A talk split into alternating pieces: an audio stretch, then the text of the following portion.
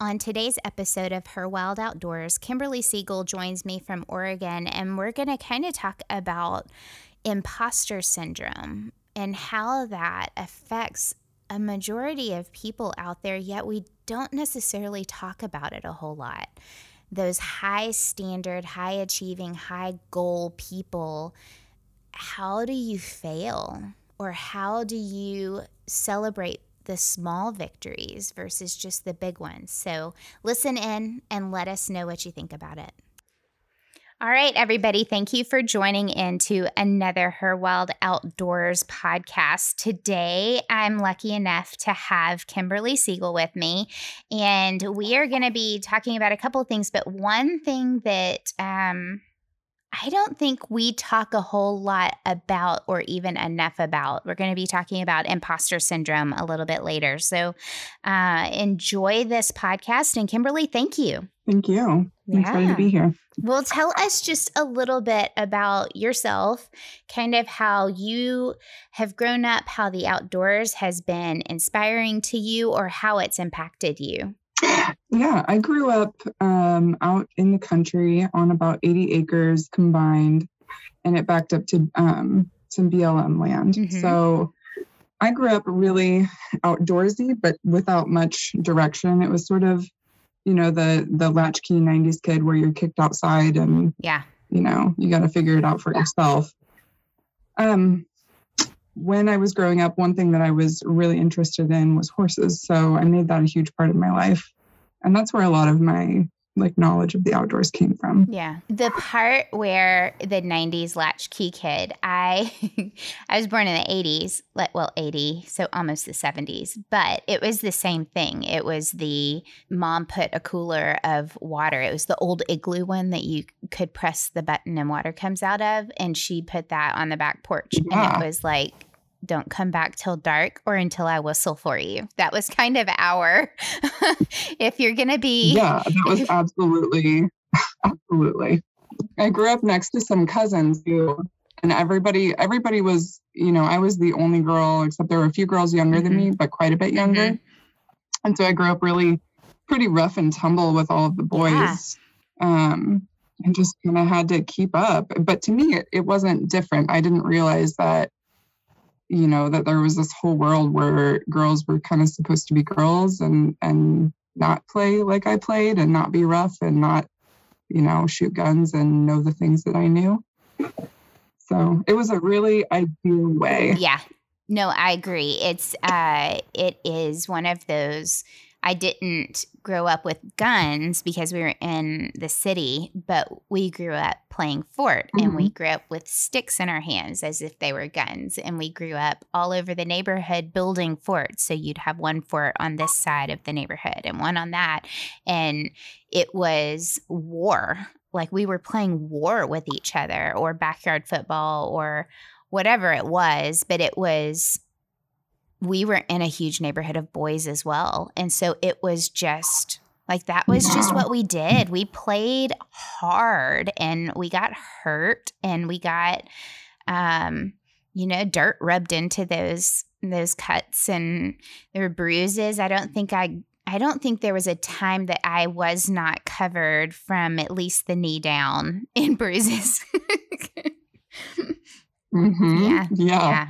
Yep it was a really like ideal kind of way to grow up yeah. though and i didn't realize it at the time but i think it set me up for a lot of success in mm-hmm. life just little lessons that you learn along the way you know there's a lot more grit in growing up playing really tough no i agree i think that that's uh that's the difference between our generation that are adults now and the kids that are mm-hmm. being brought up now, you're going to see that grit, unfortunately, change to where, and you are seeing it now kind of in some of the workforce that's coming in in their you know early 20s 21 22 23 that feel like they're entitled to um, a job or entitled to a promotion or without working for it and I think yeah. that's very unfortunate. Yeah. I, I mean, I see it with my own kids. So I have um, mm-hmm. um, a 12, 7, and 5 year old. And we live in a neighborhood now. I mean, we're very outdoorsy, but they don't have the same mm-hmm. level of like fall down, scrape your knee, brush it off, and right. go. You know, they want a lot of attention around their scraped knee. Mm-hmm. So it's just, it's different. It is. And I don't think, I think we as parents can do as much of a good job as we can. I don't know. I just, I feel like I'm not a helicopter parent, but with some mm-hmm. of the scary things that are out there living so close to people, I keep yeah. a more fervent eye on my kids, but I still want them to go out and and get hurt because I don't the yeah. the smaller hurts are better than one big hurt if you don't know how to handle yourself in a circumstance like that. Absolutely. Yeah. yeah. And I mean, you you just have to you know, there's there's no way to just let them roam around anymore. And that's what I grew up doing, but it's just not as safe as it used to yeah, be. Yeah. It's unfortunate. Um I remember, and my mom reminds me, you know, we still had bad people back then. And and I said, yeah, but there weren't as many people around, and you didn't have the internet where people could find out where you are because they're creepers, and yeah. you aren't um, exposed to people across the the nation or the world as you are now if you allow yourself that. Um, and so, you know, I was the story now is gone on my page, thank goodness. But I was pointed out at one point, I had mail in my hand in a story, and it mm-hmm. just a small movement of my hand when I was talking, and it showed the piece of mail. So if you screenshot it, you could tell where I was from. And I'm yeah. usually very careful about that, but I didn't even think about a piece of junk mail being in my hand while I was talking. And, uh, you know, that doesn't just affect me. It affects my family. It affects the people that I live around. It, you just have to be more aware these days. Yeah. Yeah. I mean, if you're going to be on Instagram and in the public light, you have to be really aware. And I experience the same thing. I always flip, you know, I work for a couple different companies and um, we wear name badges. And if I ever, you know, post a story or take a picture in my scrubs, I always make sure that I flip my yes. name badge around. Yeah. Partly because our company is pretty strict about, you know, their social media policy, and partly because I don't want anyone to know any more than me than I give them. Right. You don't want somebody meeting you in the parking lot of where you work. Um, Exactly. or know where your kids go to school or like those are just mm-hmm. things that I don't know that's not even in the hunting community that's everywhere that's just safe that's everywhere yeah it's just safe practice if you're going to be on the internet then you have to mm-hmm. kind of be aware of that um well so you grew up shooting guns growing up on land how did hunting start infiltrating your life yeah, hunting actually started early and late for me. Mm-hmm. Um, so early on, my dad's side of the family was very into hunting, but it was, um, you know, when I was young, it was definitely something that like the guys did. Yeah. And not necessarily something that the women did. And, mm-hmm. and they would go along and, you know, sometimes they would pack a gun or, you know, but it, they just weren't, wasn't as encouraged, which is very, I feel like very common for that generation. Yes. Yeah.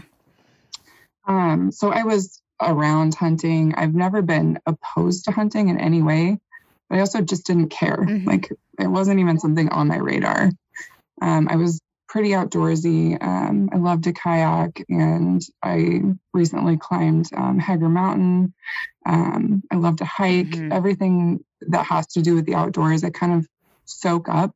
So when I met Martin, who's my boyfriend now, um, he talked to me about the different types of hunting that he does. And I was like, yeah, well, maybe, you know, I'll hike along and bring a camera and like I'll take some pictures or whatever. But like, I'm, I'm really not into it. You know, it's not my thing.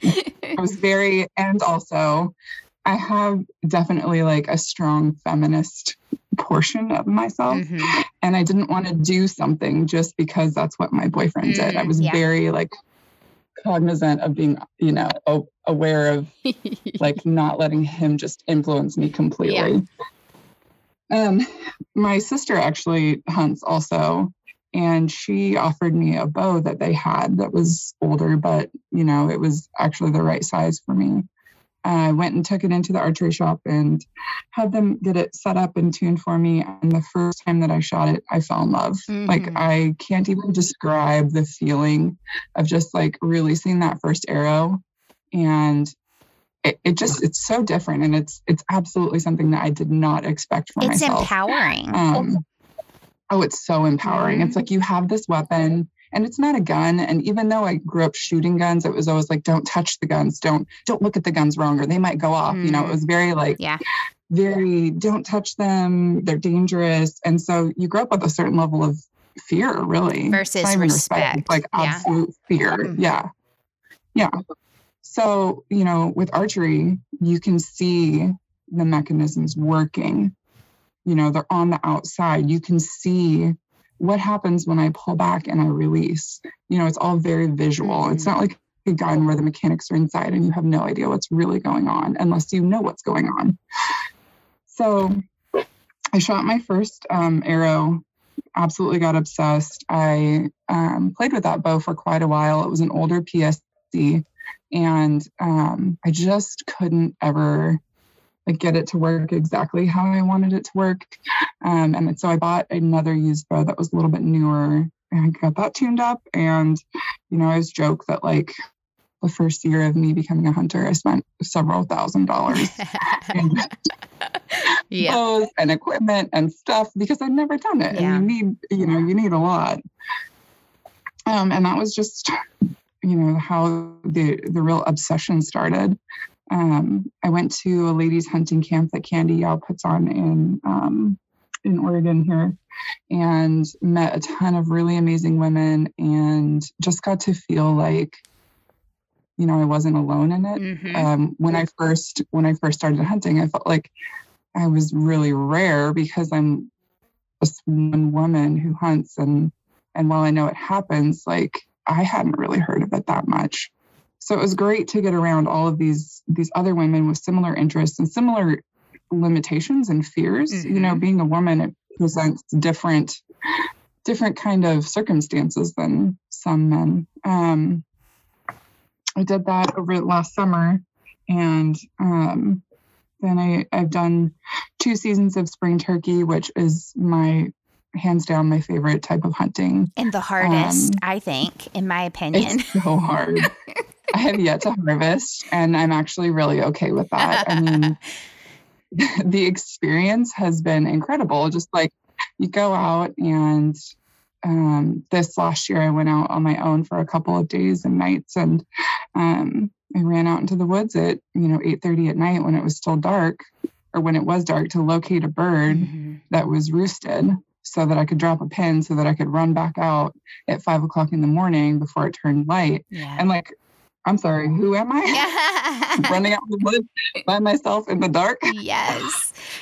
Yes, because yeah, you and I had talked before turkey season, and it was, hey, I've got this coming up. And you were so excited yeah. because, and kind of going back to that your statement being a feminist and being strong. And I think that mm-hmm. people see and hear that word as a negative word sometimes. And Oh, yeah. And it's easy to put a negative light to it, but it is one of those things that we kind of have to fight against because there's there's a sense of pride, but how far is that pride holding you back? or is it pushing you forward? Yeah. It's a constant battle of balance.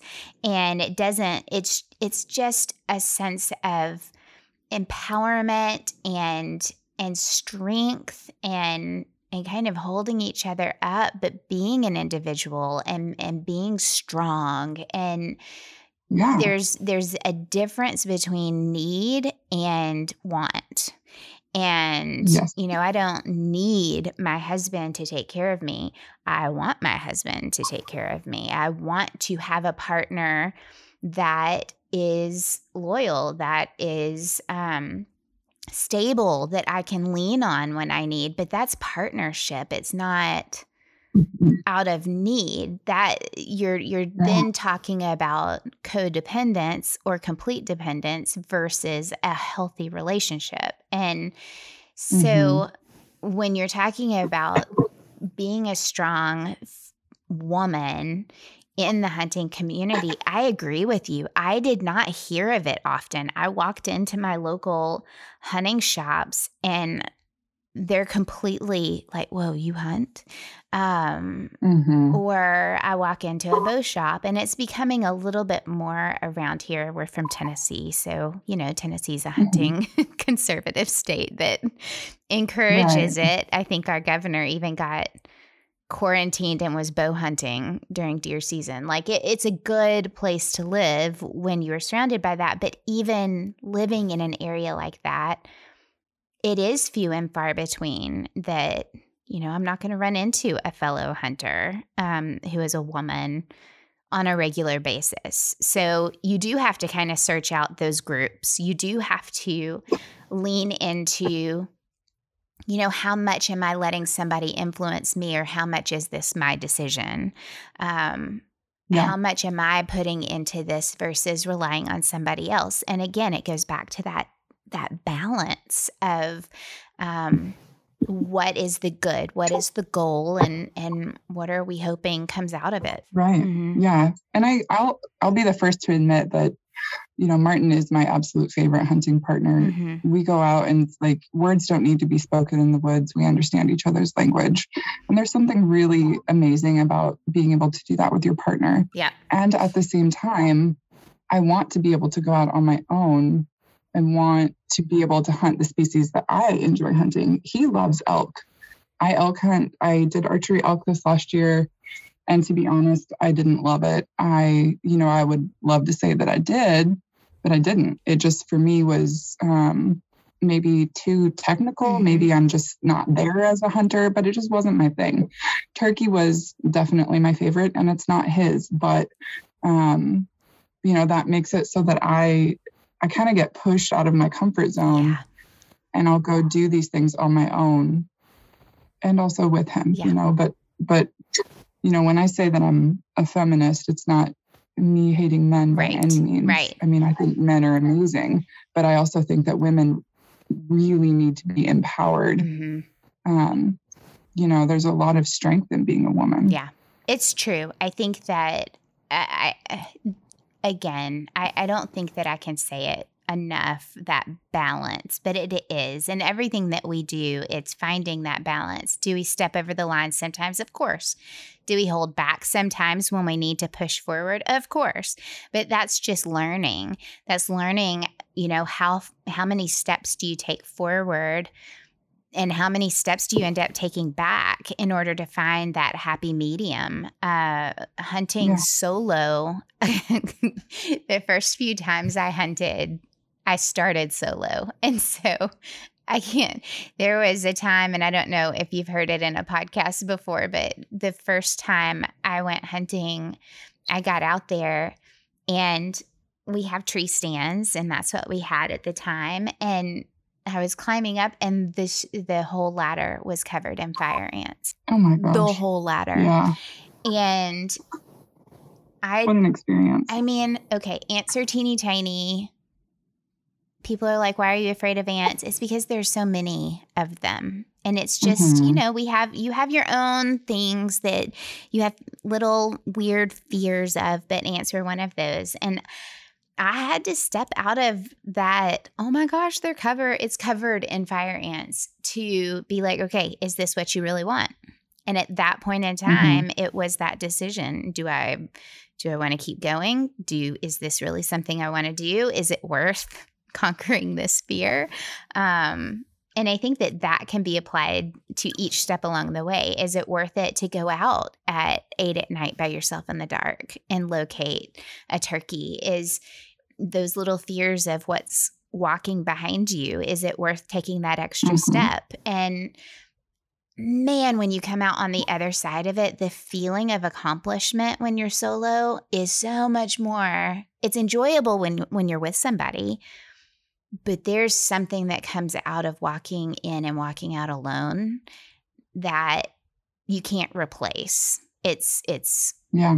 totally different, a totally different type of accomplishment. And honestly, every single time I do it, I kind of have to give myself a pat on the back because it's not something that I absolutely enjoy walking in by myself. Yeah.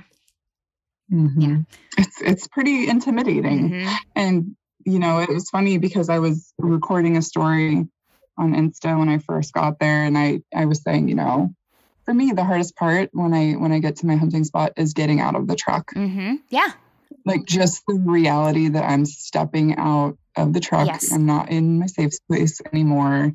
And then, you know, and so I'm recording and I'm saying like, you know, to be honest, like I, I wish I could tell you guys that I was being super brave right now, but I'm terrified.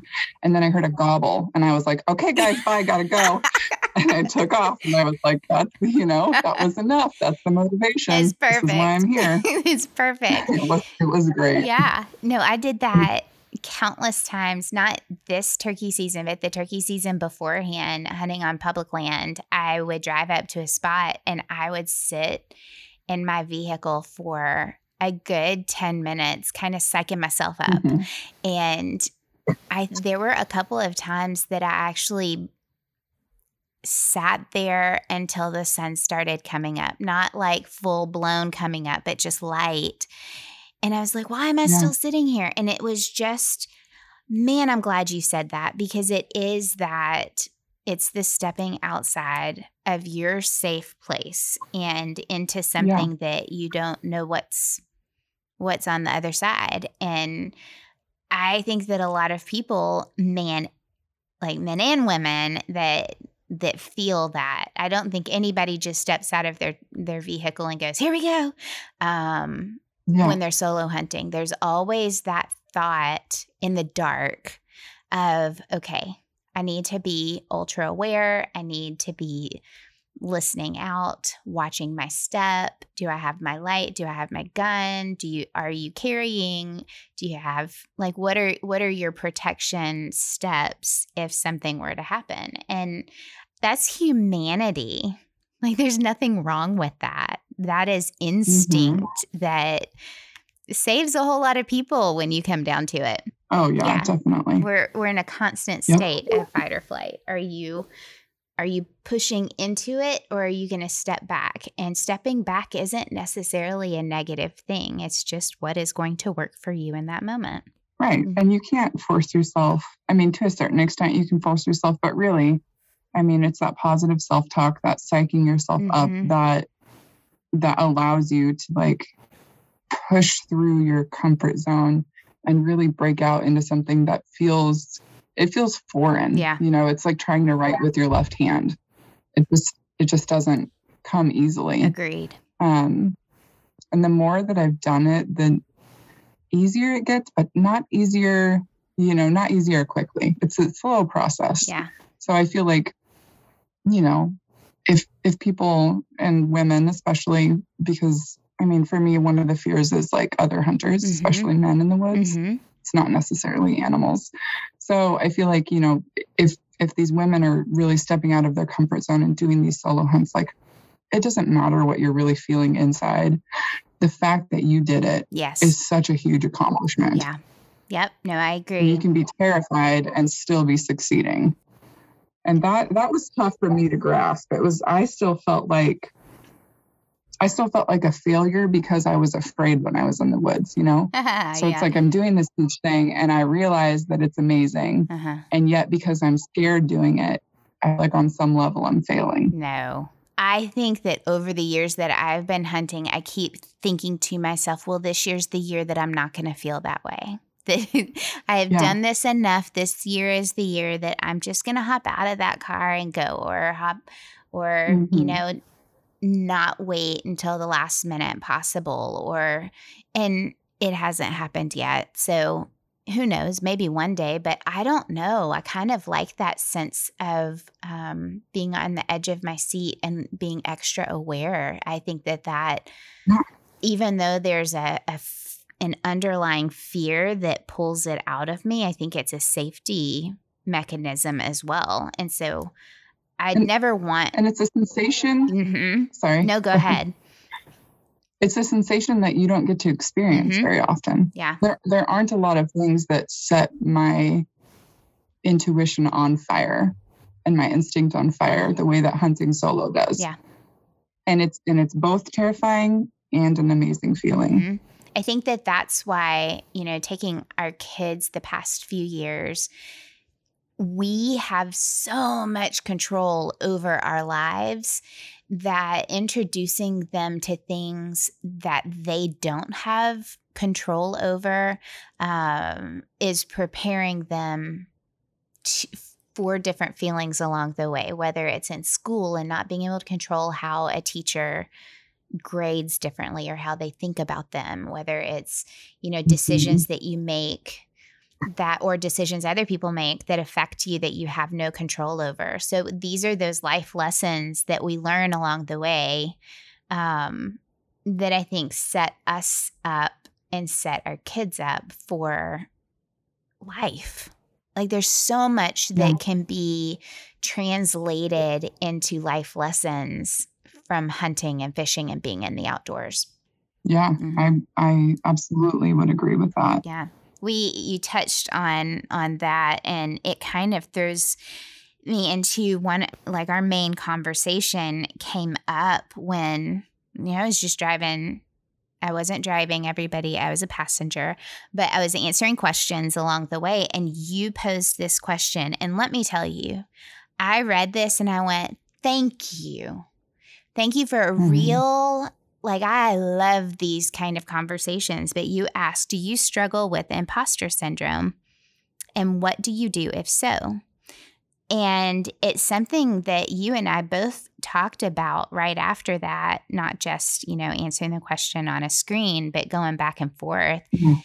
It's not something people really talk about because it's that inner monologue a lot that we kind of have with ourselves, but it's not something that I would be like, "Hey, Kimberly, do you Yeah. do you uh, have this imposter syndrome thing?" Like, I, it's not necessarily something that comes up in day to day conversation, yet it's something that a whole lot of people deal with on a day to day situation. Yeah. Yeah. And for me, I mean, it really came about, I don't know, probably a year and a half ago, again on Instagram. Um, I follow a lot of different psychologists, and one of them had mentioned imposter syndrome. And I was like, well, you know, that's for high achieving people. Like, no, I don't have imposter syndrome, you know? So, so whatever that means. Mhm. Um, and then again, I was talking um, with Gina of Wild Well Fed on Instagram, and she had brought it up. Um, and, you know, the more I thought about it, the more I was like, you know, no, this is actually something that I struggle with. Mhm. Um, I hold myself to probably an impossible standard. Yeah. I mean, I expect so much out of myself, and I'm I'm an overachieving perfectionist, Mhm. which sets myself up for a lot of of heartache personally, just within myself. Mhm. You know, it's those questions like, you know, do I deserve this this A that I got on my assignment? Do I deserve people telling me that they think I'm an excellent mother Mhm. and that they look up to me? Yeah. um, you know, am I fooling people? Am I fooling myself? Uh, you know, is this all just a farce? Did I just get lucky? Did I end up here, you know, just by happenstance? Like, heaven forbid I acknowledge that I have worked my butt off to get where I am in life Yeah.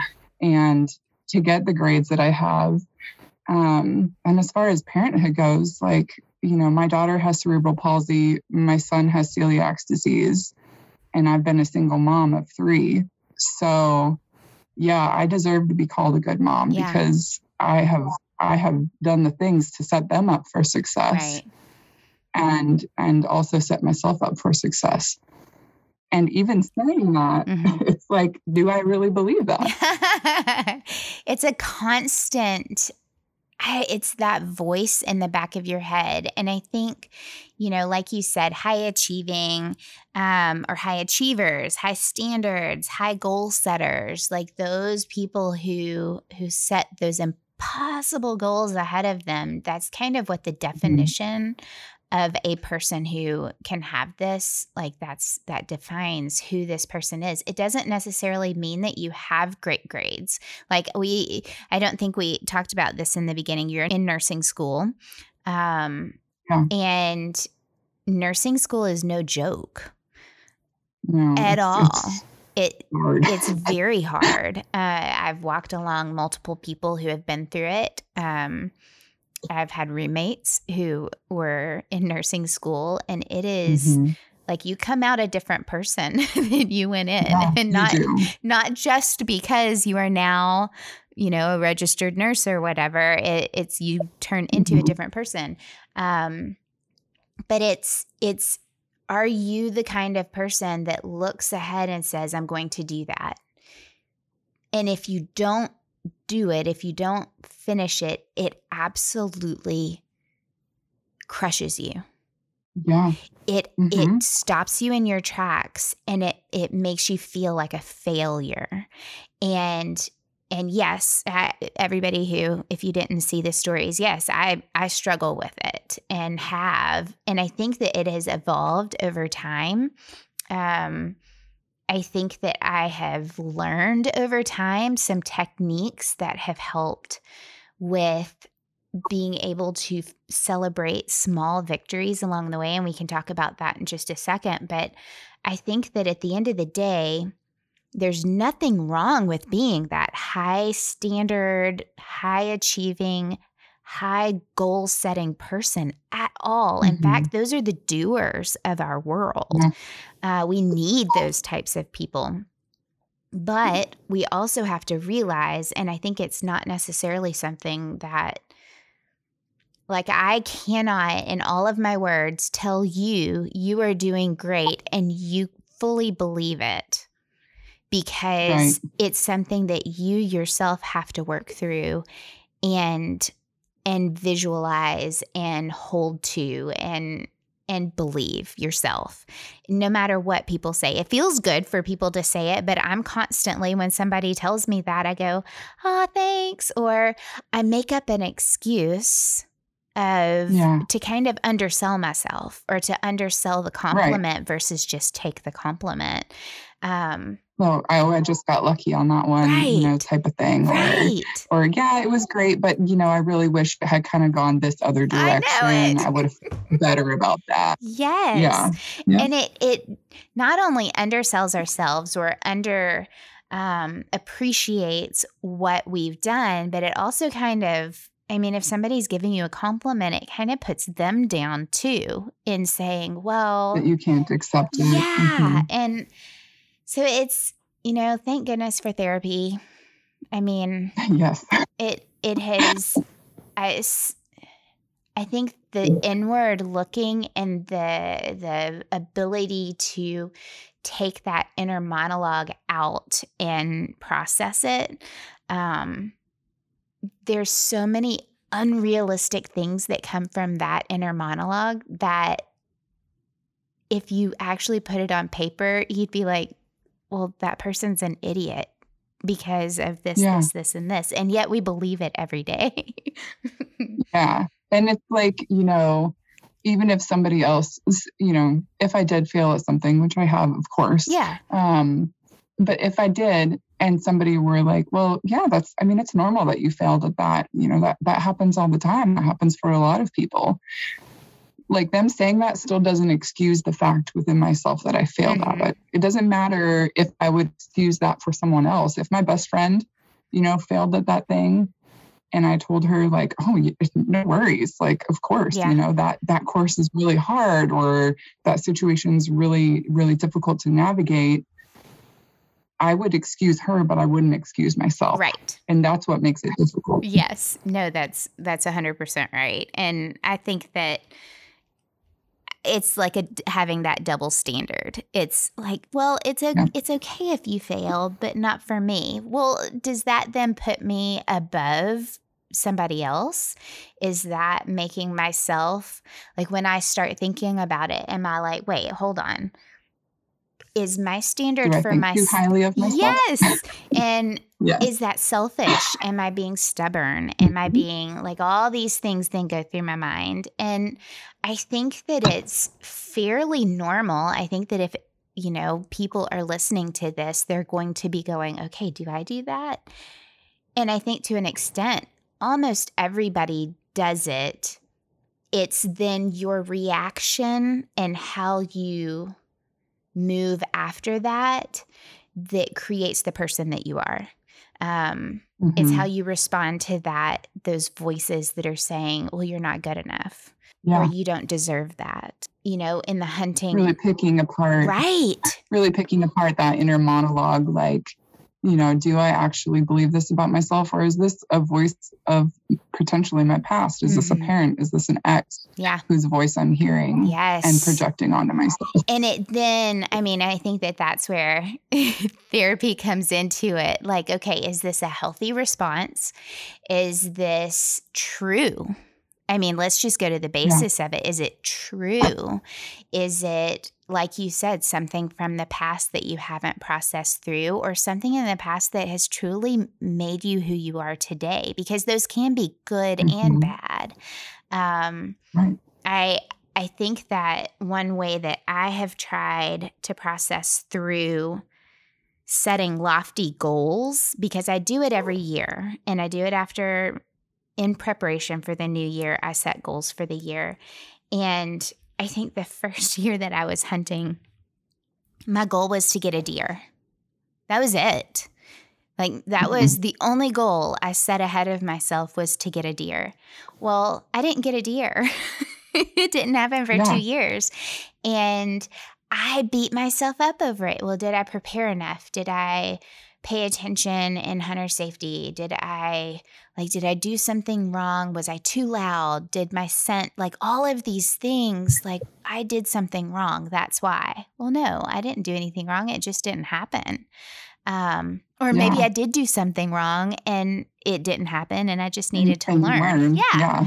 Uh but I think that I learned over time that yes, that big goal to get a deer is like I'm I'm a huge fan of outlines because I love English and storytelling and writing and mm-hmm. all of mm-hmm. that. So I love outlines. And so I kind of see getting a deer as, you know, that top tier. But then I have to make sure that I add little goals along the way, kind of like stepping stones to that big goal. So yeah. This year was a huge part of that where I kind of mm. stood back and said, okay, I've gotten a deer. I've gotten a couple of deer. It'd be great to get a big deer, but I think that I'd like to have a couple of other goals along the way. Like, I'd never taken an animal with a gun before, so it'd be kind of cool to mm-hmm. try that out, especially with a muzzle loader. It'd be really nice to to finally figure mm-hmm. something out on public land. Um, get one of my kids on a deer. Get give them opportunities that they've never had before. Um, take a hunt, like or change my um, one for this year was drop my field dressing time in half. Like those little things that mm-hmm. actually are huge things. But to me, I'm like, well, that's just a stepping stone along the way. But it actually made right. this year so much more it, fun. Yeah, it gives you an area to win. Yeah. You know, it gives you a win. Yes. You can check that off your mental list. Yes. And it, it was something that you also, and you and I talked about this you have to make sure that you celebrate those victories along the way. And and it yeah. it goes back to what you said about somebody giving you a compliment or saying something to you and you go, ah, you know, I really hoped it went this way or I really was trying to do this. No. Take the compliment. Right take the victory and let's celebrate it. Let's, you know, go get drinks or go have dessert or something like that. Like, really celebrate those small steps along the way. And I think that that that kind of processes through and even if you don't get that top tier goal, you see so much positive movement forward that it's hard to feel like a failure. Yeah. And for me there's there's also that reflection piece where you look back and you know, I've been hunting for just over a year now and I know what I'm doing in the woods and I can navigate mm-hmm. and I may not be able to harvest, um, you know, the biggest buck or or even a buck or a animal at this point, but I can confidently, kind of confidently, walk into the woods mm-hmm. and feel like I'm at least not a hazard. Right. You know, I'm at least not a liability. Right. Mm-hmm. And that's and for that to happen over the course of a year, um, with you know several different species and and very limited hunting opportunities in Oregon, to be frank. Yeah. Um, it's an accomplishment and it's a huge accomplishment. Mm-hmm. Yeah. Well, so I think, you know, making breaking it down into steps yes. and also looking back and making sure that you're acknowledging that you that you bypassed those steps and that you accomplished things. Yeah. I think that also as moms, um, I was looking at statistics on this before we had the podcast, and women are more likely to deal with this than men. I'm not saying men don't. Don't hear me that way, men. I'm not saying that. I'm just saying the majority of the percentage of people that deal with this are women. And I think that when you become a mom, especially, I don't, I just, I feel the pressure on my shoulders a whole lot more than mm-hmm. before I was a mom to get everything right, yeah. to not fail as a parent, to, and of course, we're going to fail as parents. Yeah, because, you know, on some level, if you fail as a parent, like you're affecting yes someone else's life right. potentially for a really long time. And, and hard to not want it to be perfect. Yeah. Yeah. Yeah. Yep. But I also have to look at it and say, and I think I was having a conversation with a friend the other day about this. If my kids don't see me fail, if they don't see me make mistakes and then and then react in a, the best way possible and and come back ask for forgiveness if I need to, or or turn around and say, okay, mm-hmm. I failed at that, but now I'm going to get back on and and try again or move in a different direction and problem shoot. Like if they don't see the positive side of failure, then what am I teaching them? A, don't ever go outside yeah. of your comfort zone because failure is a no. Well, well that's impossible. Mm-hmm. Um, Right. Or are we teaching them you are going to fail, you are going to make mistakes, you're going to take you're going to make a wrong decision, but it's how you then come out on the other side that is going to make you the person that you need to be. And I think that that's the most valuable thing that we can pass on whether you are a parent or a mentor or a teacher, like whatever person you are in touching somebody else's life like that, the worst thing we can do is is show perfectionism. And and I think that that's yeah. that self reflection. Okay, am I holding myself to a standard that is being reflected in a in a negative way? How how yeah. are my choices? Are my kids yes. yeah. Perfection. Yeah. Yeah or are they seeing a bad response? Yeah. On some level, I feel like when you do show them that it's okay to m- make mistakes, I mean, maybe you're breaking that cycle mm-hmm. of of this imposter syndrome. You know, maybe they can feel like it's okay to make mistakes. Yeah. Yep. I it's a it's a touchy subject too. It's it's just one of those nobody wants to talk about feeling insecure or um, mm-hmm. or feeling like you're a fake. We talk a lot about accountability in our house, and we talk a lot about being genuine and truthful and honest. Um, and I think that social media in itself isn't a pure form of honesty. It isn't uh, a way that you can see somebody's real self. It it's the highlights most of the time. And so being able to be like, well, uh, that sucked and I, I didn't do a good job in that.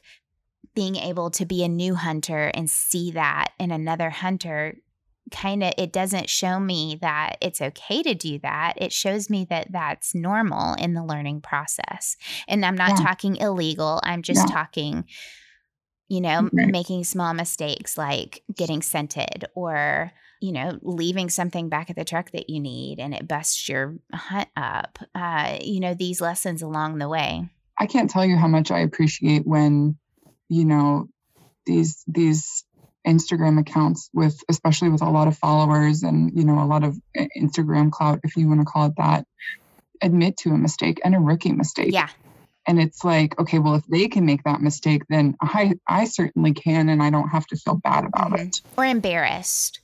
Um, that fear of not being perfect is very embarrassing because of our pride. I hate that thing, that little thing, that little pride thing that sits on the inside. Yeah. hmm It really gets in the way of things. It really does sometimes. And it's uh, the mistakes that are made along the way are sometimes not so gentle reminders that my pride gets in the way of of me getting somewhere that I could have gotten without it and should have gotten there Mhm. without it. It held me Yeah. back versus pushing me forward. Yeah, Yeah. absolutely. Yeesh.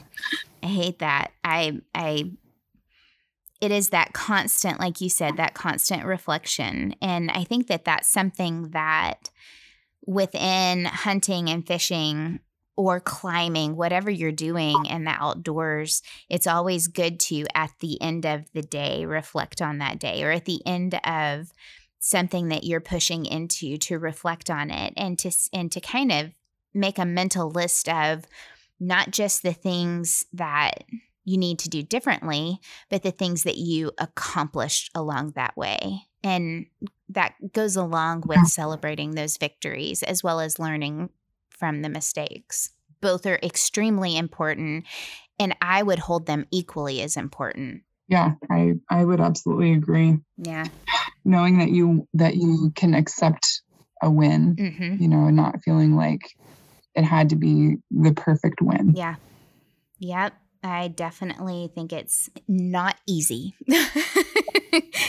definitely not easy to do and and yet something that is a must. Well, what is what are some of your plans for this coming year?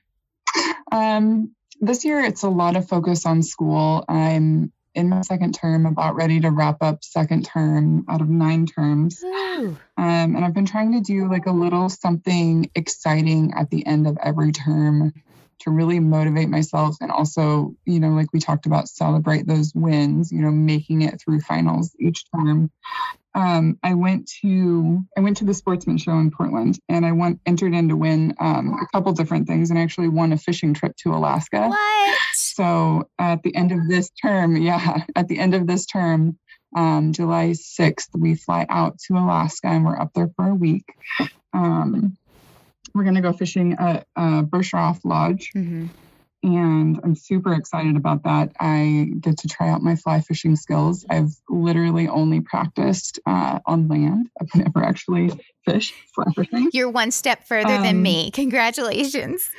Thank you. Thank you. It's really fun. It's it's therapeutic almost in the same way that archery is. It's a really kind of a beautiful thing. Um archery elk of course is coming up. Uh I'll only be able to go out for a week for that, but I think most of that's going to be a solo hunt too, so that should be pretty interesting. Yeah, I can't wait to hear about Um, that. It's going to be great, you know, no matter what it'll be. I'll learn, that's for Mhm. sure. Yeah. um, doing a little pheasant hunt with ODFW. They're putting on a women's um, seminar, and they provide all the, the dogs and um, the guns and everything. So it's just kind of another area of hunting that I want to explore. So I've got I've got quite a few little plans lined up. You do. And I think that that's the best part. Like you said earlier, it, one thing that somebody loves isn't necessarily another thing or something that an, one person loves. And I, you don't know until you try it, right? So I don't know. I've we've always told our kids, well, let's try this, let's try that, whether it was soccer or karate or like let's try it. You commit to it for a year and or to whatever that commitment that season is and you finish mm-hmm. it. But you might come to the end of it and be like, well, that wasn't my favorite. I still love this yeah. better, or I, I want to try something different next time. And hunting and fishing in the outdoors offer so many different things that you get to try, that you get to figure out, that you get to work through and learn, whether it's different landscapes or different species, uh, different styles of fishing, whether you're on a bank fly fishing or from a boat. I think that there's just so many different ways that you can try it out and figure out is this something I love? I think that people sometimes give newbies a hard time because they're like, well, you're doing this, this, this, this, this, and this, but you're not really an expert in any of it. Well, you might see them try it once and they never do it again because it really just wasn't for them. And that's okay. It's mm-hmm. perfectly okay. Mm-hmm. That's the only way that you would know that you didn't like it or that you would yeah. love it. And I feel like there's there's a lot of pressure, you know, when you hunt to love all of hunting, you know, right. love everything about it. And and it's also okay not to. It's okay to have, you know, a favorite species or a favorite hunting style and and maybe you completely step out of that for a season to hunt a completely different species and style because you also love that. Like it doesn't, there's no assigned model to it. No, it, it's so flexible. It is so flexible. And I, I don't know. I think that that's the most exciting part for me. If I'm a part of teaching somebody to hunt, I would love to be able to then come to them and say, hey, I'm glad you're here. I'm glad you're learning this style of hunting. If you don't like it, I would still suggest try it again, but it just might not be what you love. But look at all of these other types of hunting or fishing that you can do. Don't just stop at one thing and say, well, I guess I'm not a hunter. This isn't my this isn't my cup of tea. Well, hunting out of a tree stand might not be your cup of tea. You might not like to sit for hours on end waiting for something to cross your path, but you heck of a lot more might like stalking something and mm-hmm. being out there moving because it's constantly changing and there you're going to something. Um, yep. I just I I encourage people to try all different types of of hunting, not just one and then give up on it completely. Yeah, I would definitely agree with that, mm-hmm. especially as a new hunter, especially as a female and someone who, you know, a lot of people will maybe look at me and be like, well, you don't really know what you like. Yeah. And, and that's why I want to try everything, but also, you know, reserve the right to not like something. Yeah. Yeah. Reserve the right to say, hey, I tried that and it is not for mm-hmm. me. Or exactly say, well, you are my significant other, and I do want to do this with you, but why don't we keep trying a couple things until we find something we both like so that we can still have our own individual hunts that we do, but we can come together for this one thing that we love to do together? Yeah. I think that's like, I think my husband and I have hunted deer once together. And it is very much so a solo situation for me now, especially after hunting with him once. We just hunt totally different. Uh, and there's nothing mm-hmm. wrong with it at all. There's nothing wrong with it. But we had so much fun hunting geese together and hunting ducks together because it is more social and it's more, we get to talk and we get to hang out. And it's something that we do more similar and so it allows for more mm-hmm. enjoyment versus a constant reminder of the differences. Yeah, it can be hard to hunt with your partners too. So they, it, there's those moments. Yep. Mm-hmm. Well, Kimberly, I appreciate your time today. I think that I think that the conversation of imposter syndrome or if you call it something else, whether it's um, standards that can't be met or the ability to or the the inability to celebrate the little things along the way if you don't get the big thing. I think that that's a conversation that we we we still need to keep talking about. And so I think, you know, anybody listening, if you struggle with this, reach out to either one of us. We'd love to have a conversation with you. Both of us would, because Definitely. the more we talk about it and the more we bring it to light and the more we make it something that we can encourage each other on, like if you gave me a compliment and I said, ah, you know, this, and you go, Amy, stop it, take the compliment. it's a good reminder to have somebody who knows you to say, okay, you're being ridiculous. Just take the compliment. Mm-hmm. Say thank you. Enjoy the moment. Walk in that moment and relish in it for just a minute. Don't let it don't let it pass by. Without mm-hmm. taking it all in. That's an important thing to be able to do. Definitely. Yeah. I, I completely agree. And um, I love having the conversations. I love having these more thought thought provoking conversations yeah. about you know what really makes us who we are mm-hmm. and so you know absolutely if somebody's struggling please reach out yeah we can we can all support each other in it and call each other out on it. So yeah. Kimberly thank you. Hey tell people how they can follow you. Yeah i'm on instagram at kimberly elaine 44 um most of my social media is through insta so. yeah yep well, I appreciate you and and I can't wait to follow you on this journey and continue to support you and I can't wait to see I want to hear all about this fly fishing trip. It's going to be in Alaska. Yeah, it's going to be amazing. Yeah.